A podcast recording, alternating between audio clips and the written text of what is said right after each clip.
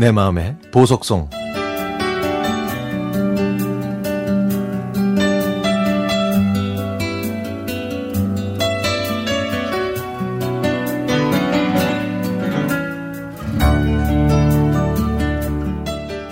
저는 65살의 할아버지입니다.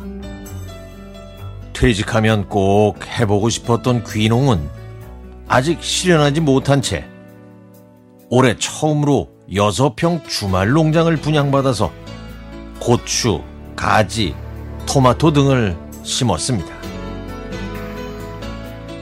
다른 사람들이 하는 대로 고구마도 조금 심었는데 넝쿨이 아주 풍성하게 잘 자랐더군요. 그래서 아내가 고구마 줄기로 반찬을 만들어 준다면서 고구마 줄기를 따왔습니다. 제가 좋아하는 고구마 줄기 볶음을 해준다니 고맙고 미안해서 저도 껍질 벗기는 일을 도왔는데 몇 개를 벗기다 보니 어깨와 허리가 금세 뻐근해지더군요. 그 순간 갑자기 돌아가신 어머니 생각이 났습니다. 저는 아들 둘만 키웠지만 어머니는 사남일녀의 오남매를 키우셨습니다. 대전에서 오남매를 키우시던 부모님은 제가 초등학교 4학년 때 유성으로 이사하셨는데 할아버지와 할머니가 연로하셔서 과수원을 함께 경작하며 같이 살게 된 거죠. 저희 아홉 식구가 한 집에 살게 되면서 어머니는 그때 처음으로 농사일을 하셨는데요. 집에서 시장까지 가는데도 10분 이상 걸리고 집에는 냉장고도 없었죠. 당시 어머니께서는 텃밭에서 나는 채소들로 여름 반찬을 만들어 주셨는데요. 이 막내 여동생이 자라서 어머니를 도와드리기 전까지 음식을 만들고 빨래 모두 어머니의 몫이었습니다. 아버지와 다섯 남배의 도시락을 싸서 보내고 밭일을 하고 함께 일하시는 분들 새참까지 챙기셔야 했던 우리 어머니.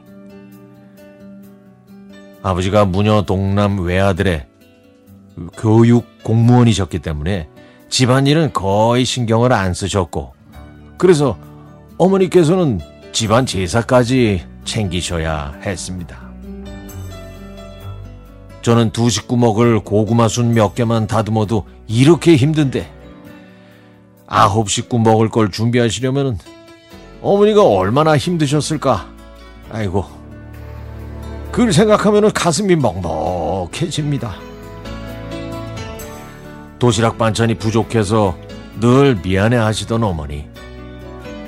말은 안 했지만 속으로 좋은 반찬을 만들어 주지 않는 어머니를 원망했던 일들이 생각나서 지금도 죄송합니다.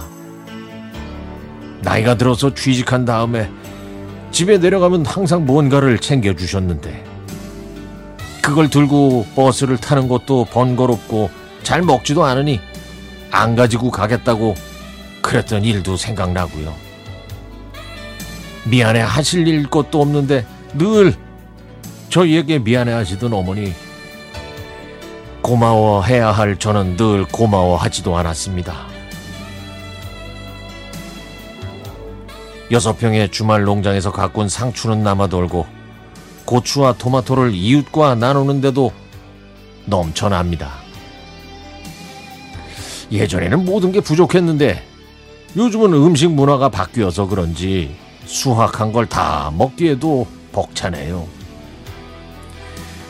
부모님이 그러셨던 것처럼 저도 제가 직접 키운 채소를 아이들한테 주고 싶습니다. 이번 주말에는 아들네 집에 가서 아들과 손자한테 저희 부부가 직접 가꾼 고구마 줄기와 토마토를 먹여야겠습니다. 가격으로 따지면 얼마 안 되지만 제 사랑과 정성을 전하고 싶거든요.